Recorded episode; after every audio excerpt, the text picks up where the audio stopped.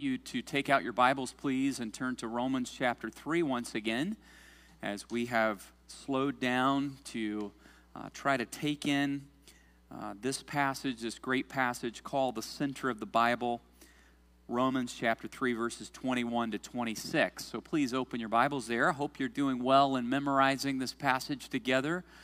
Uh, our family is about halfway through, so uh, hopefully we're going to be ready to recite it uh, with the rest of you on October 31st, Reformation Sunday. So please keep working at that. Uh, you'll be glad that you did. And I want to read that passage once again as we begin our sermon today. So please turn with me there if you haven't already. Romans 3, verses 21 to 26. And if you have memorized it, uh, go right ahead and quote as I read. But now the righteousness of God has been manifested apart from the law although the law and the prophets bear witness to it. The righteousness of God through faith in Jesus Christ for all who believe. For there is no distinction, for all have sinned and fall short of the glory of God, and are justified by his grace as a gift through the redemption that is in Christ Jesus, whom God put forward as a propitiation by his blood to be received by faith. This was to show God's righteousness because in his divine forbearance, he had passed over former sins. It was to show his righteousness at the present time so that he might be just and the justifier of the one who has faith in Jesus.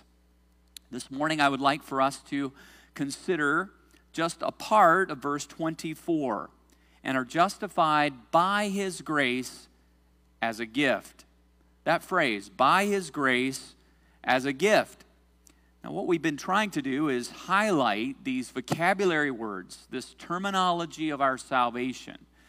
And we come now to the word grace. I know we have dealt with other passages chronologically, and we're coming back to this, but I believe it's actually helpful for us to understand all these wonderful words that describe our salvation. What was the motive behind God providing this for us? And the answer to that is grace. So I'd like to preach to you this morning a message entitled Keeping Grace Amazing. Keeping Grace Amazing. John Newton, of course, is one of the most famous Christians that we have in church history. I know that you're probably familiar with the name John Newton, but he had a very painful childhood. When he was seven years old, his godly mother died. And when John was only 11 years old, he went with his dad, followed his dad's footsteps into the shipping business. And he joined a ship that began um, a life of a sailor for him. And a life of a sailor then, and sometimes even now, can be a pretty wicked uh, lifestyle or vocation, and it certainly was at that time. He was involved in the slave trading industry. And when he was just about 18 years old, he became the captain of one of these slave trading ships. They would make their way from West Africa, and then they would go from West Africa to the West Indies and America to deliver these slaves. But on March 10th, 1748, as he was sailing from Africa to England after one of these slave trading routes, they sailed through a very fierce storm. And according to his biography, it put the literal fear of God in John Newton he began to remember some of the things his mother had taught him as a child. He also had some Christian books and he had a Bible that he began to read during those moments. And the Spirit of God placed seeds in his heart that led to his conversion just a few weeks later. John, of course, after being converted to Christ, gave up the shipping business, gave up the slave trading business, and actually became an abolitionist who was a good friend with William Wilberforce. But during the ministry of John Newton, he was a pastor in England, he also wrote 282 hymns. I know we're familiar with some of those hymns, but the one that we're most familiar with and the one that he is the most famous for is, of course, Faith's Review and Expectation. Aren't you familiar with that song? Very popular song by John Newton, Faith's Review and Expectation. You say, I've never heard of it. That's because it's not called that any longer. It's referred to as Amazing Grace. Are we amazed by grace? Are you today in awe and astonishment at the grace of the Lord? Can you think of a time in your spiritual life where grace was more amazing, more precious, more worthy of celebration than it is today? You know, we tend most days of the week as believers to say, I believe that I'm saved by grace alone. But being believing that we're saved by grace alone and actually being dependent and amazed by grace is two different things. So we find ourselves slipping back into believing that our status before God is partly dependent on ourselves and partly dependent on the Lord. The old divines used to put it this way we start smuggling in or trying to smuggle in our own works and our own achievements and our own sanctification, our own fruitful works into the kingdom of God. We start mixing this daily, um, almost elixir, our potion. Our Christian lives become ordinary rather than extraordinary. So, does this sound familiar to you? The message title is Keeping Grace Amazing. Is grace still amazing for you today? Maybe here's a little test. Has your joy become lethargic? Has your enthusiasm for worship become frigid? Has your boldness for sharing the gospel and being a witness for Christ, have you become paralyzed in fear? Has your love for others become commonplace? All of these are signs that you may still believe that grace is the only way a person's saved, but you find yourself no longer amazed by grace. Maybe another way of thinking of it is this way Do you find yourself sympathetic with the younger brother in Luke 15, the prodigal son?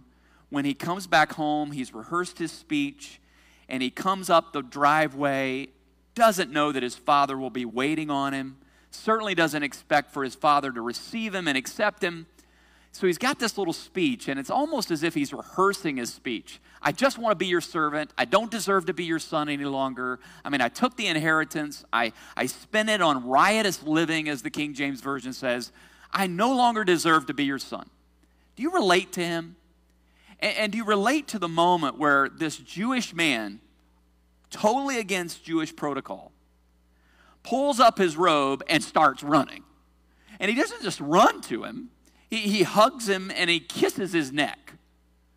And then he says, Bring him a robe, bring him a ring, let's have a party. I don't think that that younger brother in the story of the prodigal son was short of being amazed by grace. He was certainly amazed by grace. And I think all of us relate to that. I, I know that when I was saved on July 3rd, 1985, I, I remember the freshness of that grace coming on my soul. And there was a spring in my step. It was like everything in life became just a little bit easier. Because I knew that the ultimate problem that I had between me and God had been dealt with. And I was amazed by the grace. But have you ever noticed that we can kind of transform from the younger brother into the older brother and sometimes it happens and we don't even perceive it happening. And so, like the older brother who has been at home the whole time, he begins to look at the father like, What have you done for me lately? And I noticed that sometimes, even in my own walk with Christ, that there was a freshness and a first love, as John says in Revelation, that the, the Ephesians had that, that I no longer have. So, my question again to you this morning is Are you amazed by grace? How do we keep grace amazing?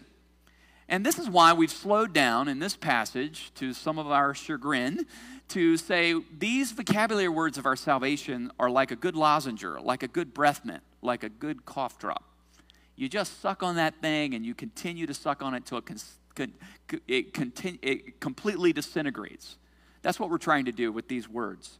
So, our word today is grace, and our phrase, if you'll see it again in your text, is this We are justified by his grace as a what? As a gift. I want to give you a definition of grace. I know it's a precious word to believers, but here's the definition we're going to try to work with this morning Grace is God's favor shown to us by giving us gifts that we don't deserve and that we do nothing in order to receive. I think that pretty much covers it. Grace is God's free favor shown to us by giving us gifts that we don't deserve and that we do nothing in order to receive it. We could say it another way God deals with people not on the basis of their merit, not on the basis of their worthiness, not even on the basis of what they deserve. And all God's people said, Praise God.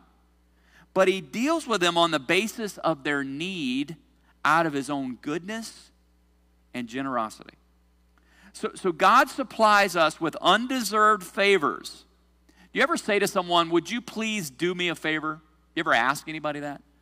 Maybe you have asked someone to do you a favor, or you've used the word grace in a variety of ways. Now, unlike some of these other words in the vocabulary of our salvation, the word grace we use a little more often in our English vocabulary. We may say, Would you please say grace before a meal? You ever heard that? Or maybe you will talk about gratuity, which is what? A tip that you give someone who's served you well. Or we might say gratis.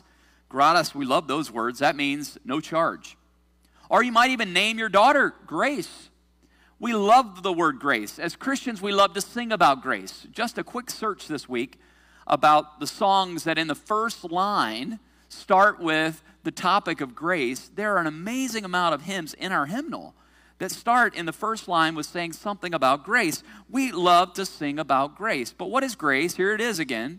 Grace is that free favor shown to us by giving us gifts that God gives us that we don't deserve and that we do nothing in order to receive. Now, grace is one of those things that reminds us that God is not only great, but He's good. Now, I want you to think about this for a moment. Most of us who are theistic, we believe in a God, would not deny that God is great. Yes? He is all powerful. We call that omnipotent. He is omnipresent. He's everywhere. He's omniscient. He knows everything. So we have this God who's great. But I want to suggest to you that having a great God will not motivate you to love God. Think about it for a minute. If God were only great, and He is great, yes? He's great. But if God were only great, and we sing those kids' songs, my God is so big, so strong, and so mighty. I mean, there's nothing my God cannot do. That's a wonderful truth that God is great. But, but let's imagine that this God that we serve is great, but he's not good. We're told that the great commandment is to love God with all your heart, soul, mind, and strength. How do you love a God who's great but not good? Conceivably, a great God who's not good could be immoral or amoral. He could have no morals. You know what I'm saying?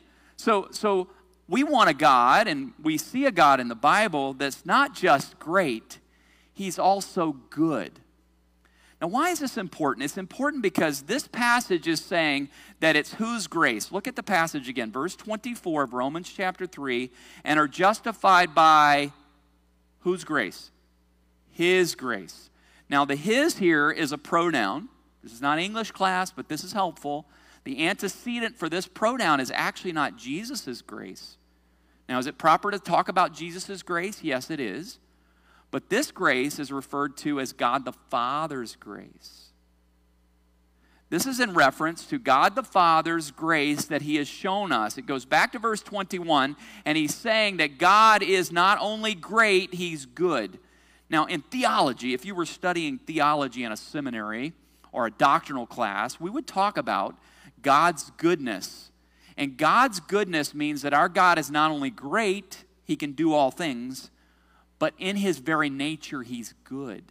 Now, what does it mean that God is good? It means that He's loving, it means that He's benevolent, it means that he's holy and he's just. It means that he is merciful and he's long suffering. He has a long fuse. He's not willing that any should perish.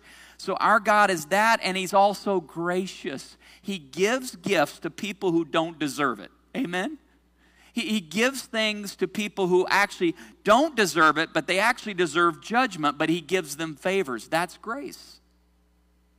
You see, our God gives us things, favors, and namely His Son, the Lord Jesus Christ, in this passage because of our great need and His wonderful generosity. So, can you love a God that's not only great, but good? The answer is yes. That's why you and I should be amazed by grace. But back to my question is grace amazing to you?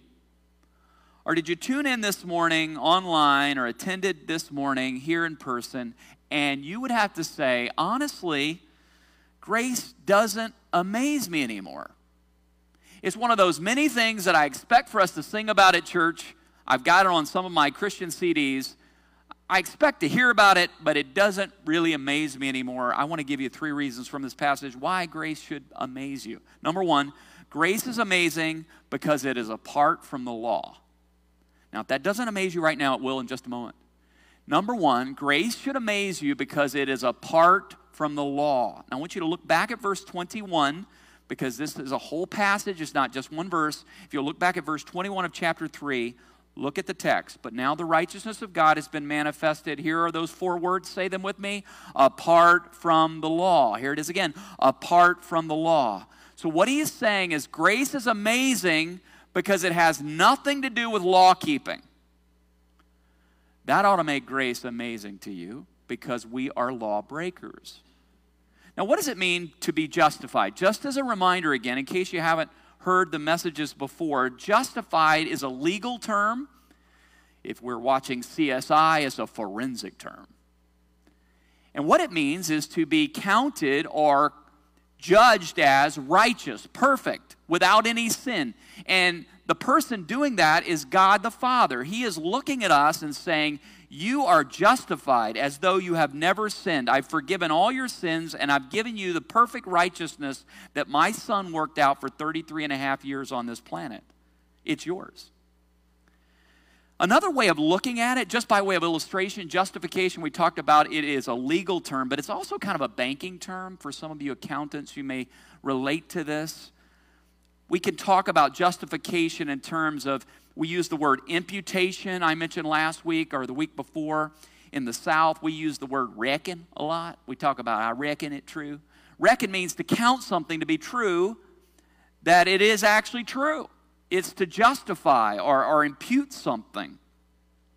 But in the banking world, it doesn't happen as often today. I've noticed that they don't ask me this question as much as they used to, but they still ask it from time to time. You'll go to a store and they'll say, What? When you pull out that card, that piece of plastic, they'll say, Debit or, okay, debit or credit. Now, the simple difference between those two, and I'm certainly not an economist, but the difference between those two is, is debit has to do with what I have in my bank account. I'm good for it, right?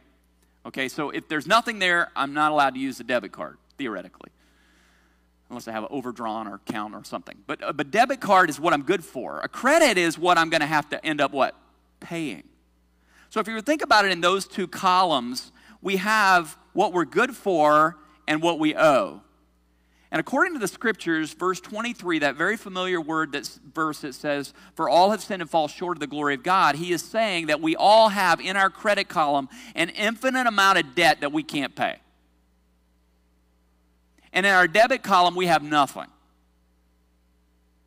Because even our works of righteousness, Isaiah says, are like filthy rags. So I have nothing in my debit column. I'm good for nothing in the sense of righteousness and I have all of this debt. So, what God has done in justifying us is He has taken away all of the debt, removed it. There's no longer any debt that you owe if you've been justified in God's sight.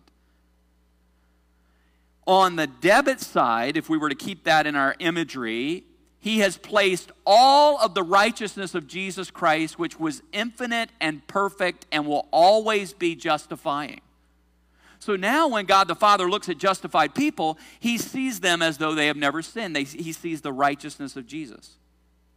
Now, if that doesn't excite you about the amazement of grace, remember this phrase grace is amazing because it is apart from the law. Here's what that simply means. You'll notice in the ESV that the word law is not capitalized. It's capitalized next because it's referring to the Decalogue or the Ten Commandments or the, um, the Torah, the first five books of the, New, of the Old Testament, the Pentateuch. But here it's referring to any attempt to bring good works to contribute to your salvation. He, he's saying that grace is apart from the law. You've been justified completely apart from the law. What does it mean to try to be justified by the law? Well, simply means this God gives a command, you try to obey it, then you come to God and say, I've obeyed it, so you must justify me. Can anybody do that? Can, can anybody take the commands of God, obey them, then come to God and say, I've obeyed all your commands, I want to be justified? Well, let's look at verse 20 again, just to remind ourselves that no one exists in that category. Look at verse 20. For by the works of the law, no human being will be what? Justified in his sight. Because we're told that the law actually is supposed to bring the knowledge of sin. So, what he's saying is there's no contribution, there's no participation that you bring to the table in order to be justified. That's why grace is amazing. You don't bring anything, I don't bring anything. We don't contribute one iota to our salvation. That's why I love the lyrics to that old hymn, Rock of Ages. Listen to one of the verses Nothing in my hand I bring, simply to the cross I cling. Naked come to thee for dress, helpless look to thee for grace. Foul I to the fountain fly, wash me, Savior, or I die. Now, I want you to look again at verse 23 to get just a broader picture of what it means to be saved, justified, apart from the law. Well, it says in verse 23 for all have sinned and fall short of the what? So, what he's saying here is that in chapter 1 to 3, he's told us that everybody's equally guilty, although they might not be equally bad. Everybody falls short at the end of the day. Maybe I could illustrate it like this. I want you to imagine that we're going on a vacation, all of us. We're going on a vacation of a lifetime. Wouldn't that be great? We're going to get on an airplane. We're going to fly to Zambia, Africa. We'll probably have to land in South Africa, and then we'll end up in Zambia, Africa. We're going to go on a safari. We're going to go to Victoria Falls. Beautiful place. I've been there. Beautiful place. We're going to go there. But let's imagine that we're halfway over the Atlantic, headed to Zambia, Africa on this wonderful trip. By the way, this is where Max Mumba's from. He's from Zambia, Africa. But we're headed to Zambia, Africa for this wonderful vacation, and all of a sudden, there are these people, these terrorists, and this is a horrible thing to imagine, but I want you to imagine these terrorists with masks, they, they take over the plane, they hijack the plane. Now, I want you to imagine for a moment that you were really disappointed when you got on the plane to find out you were in a coach seat. You thought, you know, Fuller could have done better than this. But I'm in a coach seat at the back of the airplane with people over the size of the chairs in, in between. You ever been on a long flight like that and you're all the way back towards the bathroom? So it's just a bad place to be. And then as you walked in, you saw all those people in first class and all of the dainties that they're receiving and all the accoutrements of first class. But I want you to just think for a moment when, when that plane is hijacked, is there any difference between those that are sitting in first class and those that are sitting in the back of the plane and coach? There's no difference at all. I mean, we're all at the mercy of the what? The terrorist. What this passage is saying to us is there might have been some people who kept the law a little better than you. Or I might have kept the law a little better than you. But the problem is, we are all short of the glory of God. And so this grace is amazing because it's completely apart from the law. Did you ever read Pilgrim's Progress by John Bunyan? He talks about early on about his friend Faithful. And Faithful was reminiscing about a story about when he was going up the hill difficulty and he ran into somebody who decided to tell him, You need to mix law with faith, and you need to kind of mix it together in like this potion. You need to have human effort and you need to trust in the Lord. And he said, I felt so beat down and I began to cry out, Mercy, mercy, mercy. And then there was this guy over the top of me and he said, I can't give you mercy. I don't know how to give you mercy. He said, What's your name? He said, My name's Moses. Now, in John Bunyan's allegory, he's saying that Moses represents the law, and the law can't give mercy. All the law can do is say, You got a problem. And Faithful said, When I was just about to die, beat up by Moses, there was another wonderful man who showed up with holes in his hands. And he showed me the way of grace. Now, who was that man in holes in his hands? It was the Lord Jesus. And, and, and the simple metaphor is this that apart from the law, there is this grace now that's available. You know, this has really died deep into our souls. And what we need to do is we need to gulp it up, we need to meditate on it. Trying to present something like this is so important for us to consider because we need it mentally, we need it personally, we need it psychologically, because we are prone to this great enemy of joy. You know what the great enemy of joy is? Is believing that we could bring something to God to make Him accept us more. Rather than rejoicing in this free grace that's offered to us in the gospel. So, how can you meditate more and be more amazed by grace, understanding that grace is amazing because it's apart from the law? I'm glad you asked. One of the ways you can do that is by memorizing Romans chapter 3, verses 21 to 26. It's a great thing for you to do. So if you haven't started to do that you say, Grace has not been amazing to me lately, memorize this passage, meditate on it. Sing songs about the gospel. We've had many of those sung today. Attend church every Sunday where the gospel's preached. So, is grace amazing to you? Grace should be amazing to you because it is apart from the law. Secondly, grace is amazing because it is a gift. Now, you'll notice he says, by his grace as a what? Now, my English teacher, Mrs. Mayfield, would have said something to me very clearly if I had said something like this. She, she would say that you have committed one of those errors, Brian, called redundancy. I want to suggest to you that this is a glorious redundancy.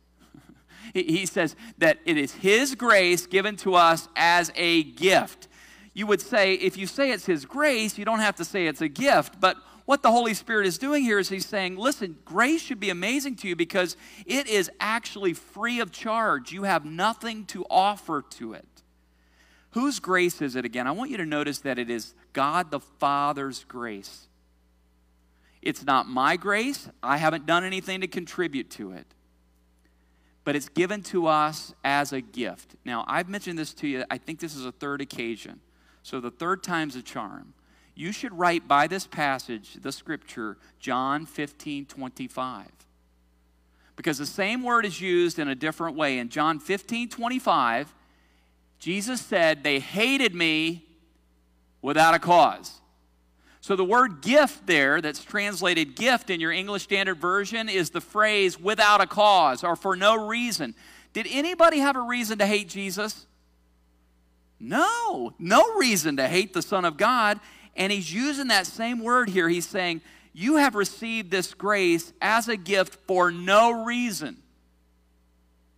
There is not one reason that you can bring to say, I deserve this.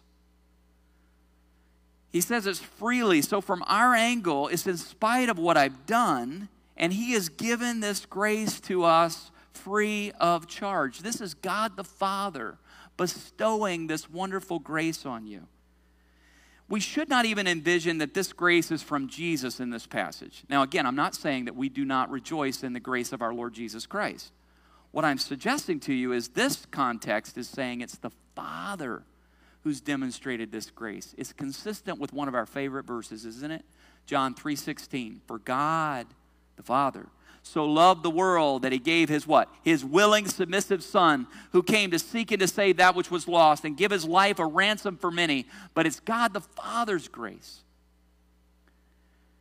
I want to remind you of a passage that I, I referred to in my pastoral prayer today. It's found in Ephesians 1. And we're told in Ephesians 1, verse 3 that the Father has blessed us with all spiritual blessings in heavenly places in Christ. And here's one of those blessings. This brings fear to some people. It shouldn't. It should bring you comfort. It says, He chose us before the foundation of the world. Now, I want to ask you something. Were you able to do any works of the law before the foundation of the world? You know the answer to that. If the Father showed his grace and was determined to show his saving grace to us before the foundation of the world, what does that tell us about any effort that I could contribute? There is no reason. He has shown us this grace without a cause. Now, some people, again, hear Ephesians 1 and they hear that the Father chose us before the foundation of the world and they start going, Well, what does that mean? How do I know if I'm chosen or not? I'll refer you to another passage, a parable that Jesus told us in Matthew 22. Do you remember this one about the wedding? He said that there was a king who wanted to have a wedding feast for his son, he invited all of these special guests, the people that should have been invited family, friends, people who knew the family, other wealthy, beautiful people. They all turned him down. They wouldn't come to the wedding. In fact, he sent out more servants to say, Please come to the wedding. They kill the servants. Then the king, very angry, said, I want you new servants to go out and invite everybody. Poor people, doesn't matter, invite them to the wedding. They arrive at the wedding, and the wedding hall is full, we're told in the text. They all have wedding garments because they've been placed on these wedding garments. Doesn't matter who you were, where you came from, you got invited, you got the wedding garment. But the head of ceremonies was walking around at this wedding feast and he saw a guy without a wedding garment on. You know what he said? Excuse me, friend, where's your wedding garment? Now, I believe this was one of the original people that got invited that turned it down and thought they could just show up based on their connections, their pedigree. And we're told, according to the parable, he was cast out into outer darkness. And then Jesus comes out from the story and he says, Many are called, but few are chosen. You see, the, the, the, the anguish should not be, Am I called? It should be, What are your wedding garments on? What wedding garments do you have on? Is it the righteousness of Jesus Christ? Because it's the righteousness of Jesus Christ, he's saying he's called all of these people. Whosoever will may what? Come. Come freely. If you're thirsty, come. You know what you'll get? A wedding garment. It's not your own. It's not because you deserved it. It's a gift. And it's actually the wedding garments of the righteousness of Jesus Christ. This is what makes grace amazing. You see, we're accustomed to tit for tat, right? If somebody takes you out to eat, what do you think you need to do within the next month? I need to take them out to eat, right? I mean, even in Christian circles, we have this kind of Christian tit for tat. It's like our version of uh, quid pro quo. overused phrase for sure. You know, you scratch my back, I'm going to what? Scratch yours. And so we live under this legalistic kind of a mindset that if we're given something, we have to what? We're obligated to what? To, to kind of settle the debt. Folks, this is the amazing thing about grace it's a gift. There's nothing you could have or can contribute to this wonderful salvation. Finally, is grace amazing to you? It should be amazing to you because it's apart from the law. Secondly, it is a gift. Thirdly, it's received by faith. And this is going to be our word for next week, but I just want to say a few things about it. You'll notice in verse number 25, he says he's the propitiation and it's to be received by what? By faith. Now, I want you to just turn your Bible over a page to chapter 4, verse 16. And in chapter 4, verse 16, he's going to say, This is the way you know that it is by grace if it's received by faith. Look at verse 16. That is why it depends on faith in order that the promises may rest on grace. Do you see that? I'll read it again. That is why it depends on faith in order that the promise may rest on grace. Think with me for a minute. This is a theological axiom, it's a theological principle. It's kind of a rule. And here's the rule if it's by grace, it will be received by faith. Think about it this way I've run some races in my life, and I expect at the end of that race, if it's, a well done race, there's going to be a medal an award ceremony after the race. That's just what you have. If you don't have one of those, it's really disappointing. You're kind of like, why did I do this? You're looking forward to a award, a medal, maybe even just one of participation after the race. But what are the expectations there? The expectations are I did the work, I did the race, I did the training, and now I get a what? An award for that. Same thing's true if you go to work. I have a feeling you don't send too many thank you notes to your employer about the paycheck you received in the mail. Hey, just want to tell you again, thank you for sending the check this week. Now, maybe if they don't send a check, you send thank you notes. But generally, we don't thank our employer for something that we what? Earned. Because it's received by faith, just simply trusting, that means that it's all of what? All of grace.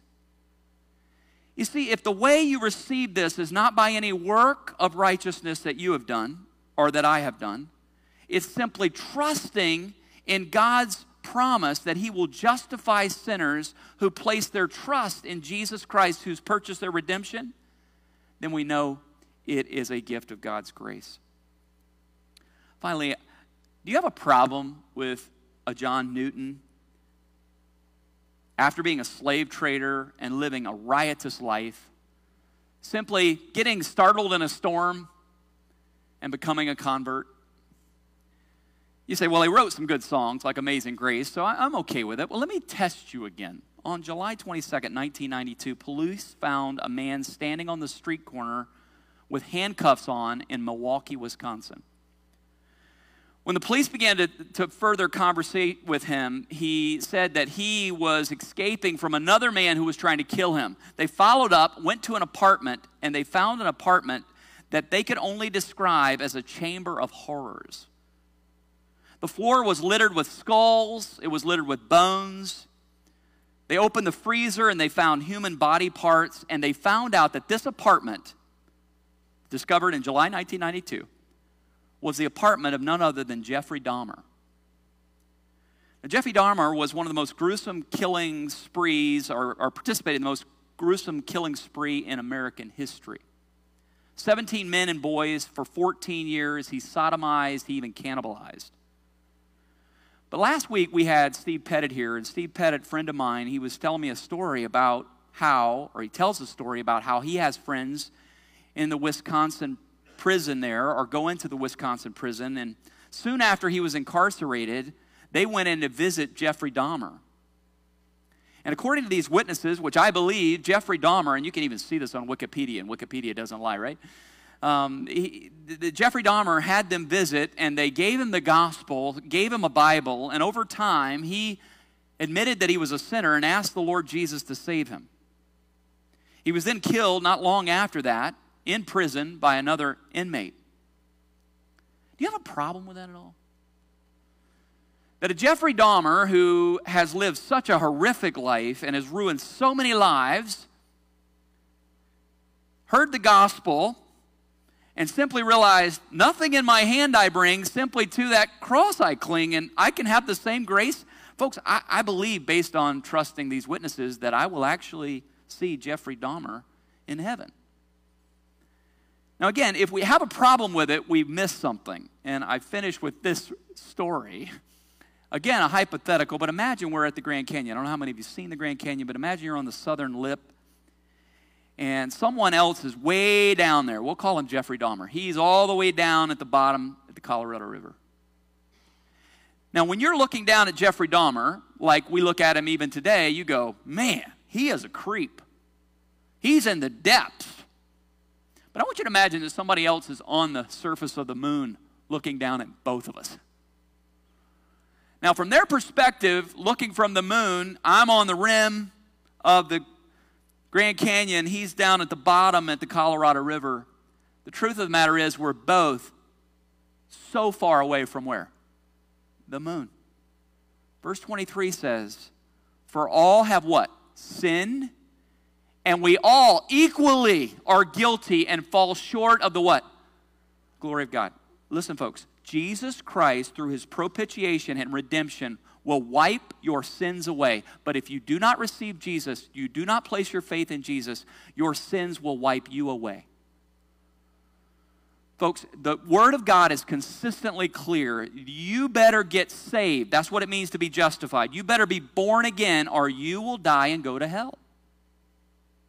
You say, Well, I, have got these works that I've done. I've been a, a, a church member. Maybe you've been a church member at EBBC for decades. That's standing on the lip of the Grand Canyon while you have to reach the moon to glorify God. You will be equally damned at the great day of judgment if you do not place your complete trust in Jesus Christ. If you were to ask an Orthodox Jew, if you died, would you go to heaven? They would probably say yes. And you ask why? They would say, well, I love the law of God.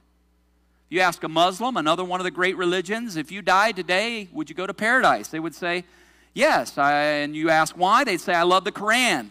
I've gone on pilgrimages. I give alms to the poor. But if you ask a Christian, if you die today, do you know you go to heaven? And they say yes, the only right answer would be if you said, Well, why? Well, I'm a great sinner. I was born in sin. My mother conceived me in sin, and I deserve God's wrath. But I'm trusting in the virtue and righteousness of someone else. His name is Jesus Christ. And the reason why I know that I'm going to go to heaven is because I need no other argument. I need no other plea. I'm trusting in the righteousness of Jesus Christ. Does grace still amaze you? It's apart from the law, it's a gift, and it's received by faith. Let's pray. Father, we thank you for your amazing grace. You have displayed that grace so clearly in the person of your Son, the Lord Jesus Christ. And we come this morning humbled that we have nothing to bring. Nothing in our hands we bring, simply to the cross we cling. Naked, we cry to you for dress. We cling to the cross. And I ask, Lord, today, for those under the sound of my voice who hear through live stream or here in person, we pray for all of us that our only plea would be the righteousness of Jesus Christ and the grace that has been shown to us by you in justifying us freely for no reason except you're a good God and a gracious God who's met our need. And we pray these things in Jesus' name. Amen.